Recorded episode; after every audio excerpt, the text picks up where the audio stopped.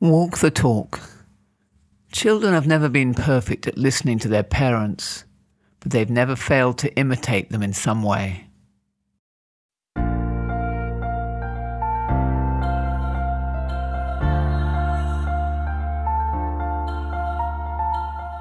This is Walking Your Talk, a personal development podcast about leadership, authenticity, and courage. I'm Carolyn Taylor, and I've spent my life working with leaders in organizations on how to change their culture. But this is much more personal. If you want to be known as someone who walks your talk at work and beyond, then this podcast is for you. Hello again. I'm not sure who that quote's by, but I saw it and I've got children on my mind at the moment because I've just had a grandchild. But I thought it was really relevant for this new series, which I'm calling Walk and Talk. And I'm going to circle back on those key elements of changing a culture and leading that process and give you some new insights, new twists on some of the ideas that some of you may already be familiar with, but done a lot more thinking in the last few months about it.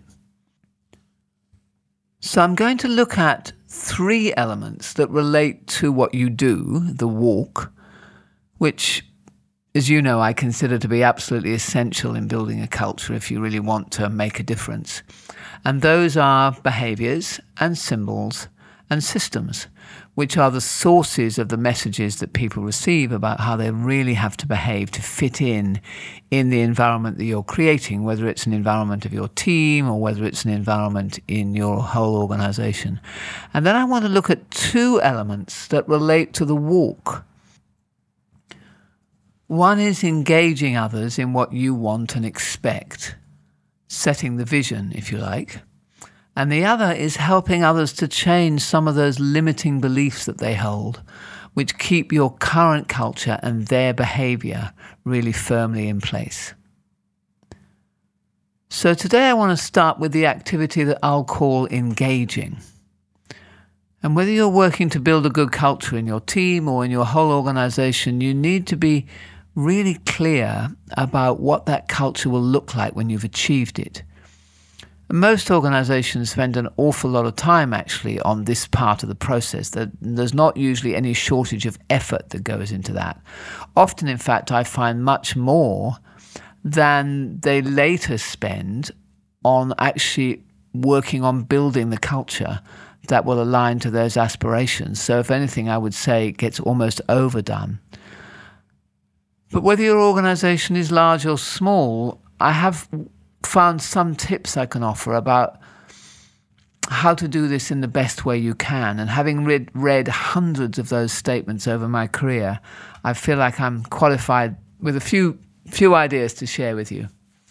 So what I've found, and this might be a bit of a shock to some of you, that there's really only about 25 to 30 key concepts which people aspire to when they're describing their culture. And if you spend an afternoon going through annual reports or company websites, you'll find the value statements and you'll you might actually be pushed to find 25 to be honest. In my book Walking the Talk, I talk about six culture archetypes which we found you can kind of group what people describe culture is pretty well just into those six. But then within those, then there are there are sort of some subcategories which are more or less important to different organizations. So, for example, in the general archetype, which I call achievement, which relates to consistently delivering, there are subsets of prioritization, of focus, of accountability, of simplicity, of deliver, of risk mastery, etc. So I tell you that because in pursuing your description of your culture, your task is to be ruthless in your prioritization. Because the temptation is to look at the six or the 15 or the 25 words that describe excellence in organizational life and go, oh, but I love them all. I really want at least half of these. And that, I think, is where many organizations make a mistake because what they lose then is that real focus and memorability that is so much a part of getting your talk right. So I think we've found that probably three ideas seem ideal. One is brave and actually would get real focus. When you start going to five or more, then people sort of don't remember them and you often lose some of that punch. Everything could be lovely, but what will you be specially known for? What resonates most with your brand? What would make the biggest difference to your vision? Those are the questions that you, you and your team need to ask in order to challenge yourselves and to achieve that kind of real simplicity of message. Now, the reason you want to keep the vision simple is not only do you want it to be memorable, but you want it to be referenced all the time in casual conversation, and you want it to go beyond the PowerPoint. In fact, nobody really should need a PowerPoint to engage with people on the vision of their culture. Another tip is alliteration is good, you know, using words with the same first letter. So, coincidentally, in the past two weeks, I've heard fast, flat, and focused, and I've heard caring, curious, and courageous. And both of those work because I remember them now as I'm preparing for this podcast without having to look anything up. You know, they stick in your brain. So let's assume that you've settled on your descriptive words and now you're going to start the engagement part. Now, most organizations under their descriptive words have paragraphs, or they have bullet points, or they have lists of behaviors. And these have some value, I think, especially if you want to measure behavior and culture. But truly, I've found that the only way to really engage people, to have them understand what your memorable words really mean, is through giving examples and examples that they can relate to. And reality is, no matter how many bullet points you write, you're never going to capture everything that those key words really mean. So, better, I think, to really look for specific moments where choices need to be made and then start to work those in detail. Because whilst your formal descriptions can directionalize its meaning somewhat, it's examples that are a best way to really achieve that. So let's double click as an example on the word caring. What should we do when our performance is poor and we have to reduce costs? Does care mean we will hold on to our people and reward their loyalty and wait for performance to turn around?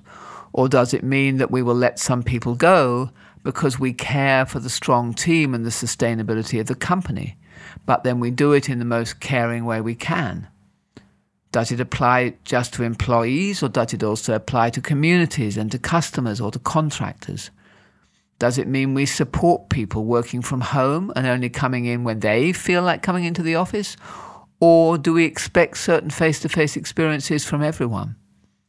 And if people have moved further away in the pandemic, do we pay for their travel? I mean, these are just tiny examples. We could think of hundred examples of what does caring mean. So you can be pretty sure that everyone, and this is important, everyone will attach different meaning, even if you've got your bullet points and your descriptions, everyone will attach different meaning. And this is where we get to the crux of this episode that beyond your simplest descriptions, achieving alignment to your current culture is a process of continual engagement and discussion and debate and disagreement until gradually you come into alignment and you kind of establish in everyone's minds the principles on which they can then apply in a specific situation. So, what I think your key culture descriptions really do is make sure that you ask the right questions they don't really provide the answers, and it's unrealistic to think that they will. But asking the right questions is what leads then to the right debate. And the answers then come in those engaged conversations about meaning and about interpretation, which are based on real dilemmas that you face every day. So, how those decisions get made then gradually shape your meaning.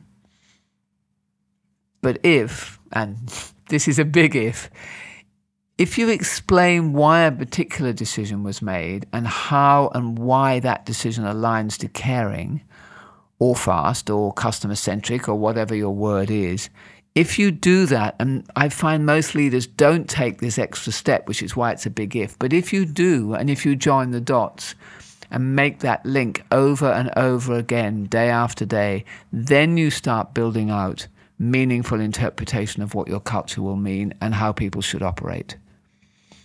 I often tell the story of arriving early in my career in a remote airport in a mine site in the middle of nowhere where we were doing a project for a client. And as we were just about to get in the car and drive off to the mine site, somebody tapped on our window. We had the badge of our client on his on his shirt, and he said to us, "Now, when you go, you mind those kangaroos." And what he was saying was, you know, it was late afternoon that the kangaroos jump across the road looking for water and they're big and they're dangerous as you're driving. So, what this guy had done is he had bothered to stop these strangers who he assumed didn't know about kangaroos, and he was right, in order to make sure that they were safe. So, in that organization, safety meant looking out for other people. Now imagine how many conversations needed to take place so that people everywhere in the world, and that's what the HR manager told me afterwards, said, Oh, all of our people would have done exactly the same thing wherever you were in the world. So, how do you achieve that? And how do you know that people will interpret safety as caring for others? And in fact, anyone who saw a couple of city girls about to head off down a road uh, at dusk in the middle of nowhere would have asked that question about Mind Out about the kangaroos. So they knew that if you see anyone walking into a potential risk, then it was their job to warn them ahead of time. And that's what happens through you have that continual conversations together. So, in summary, keep your culture descriptors very simple and memorable, and talk to each other every day about what they mean. Bring it into every meeting, into every decision. That's really the best way to talk about culture. Avoid those PowerPoints. And then don't change those statements. Really stick with them for a long time. I hate it when I see a new leader come in and go, right, okay, we're going to update this and I've got a better word for that. And then you go, oh, no, no, we're going to start all over again. Now, obviously, from time to time, you do have to update it, but it really would be very occasionally. Now, one last point I want to make. Once you make the statement, once you start talking your talk, then you do up the ante because now people will be looking. And the first thing they will wonder is are they serious? And they will judge your actions, your walk, against their interpretation of the meaning of those key descriptors. So that's why explaining why you do things and linking the descriptors helps align other people's views with your views so that when they do see your actions, they don't just judge them as being, you know, not caring because I've got a different interpretation of caring than you have. If you explain why that means caring to you, you're educating all the time. And then the last thing is you have to ask for feedback. Tell me, you know, tell me, do you think I'm being caring? Tell me when you think I'm not, because that gives you the opportunity to then either apologize if you think they're right or to engage and educate on how you believe that what you did actually does align. So, next episode, I want to focus on how you get better at then aligning your walk to that talk that you've then defined. So, join me then. Thank you.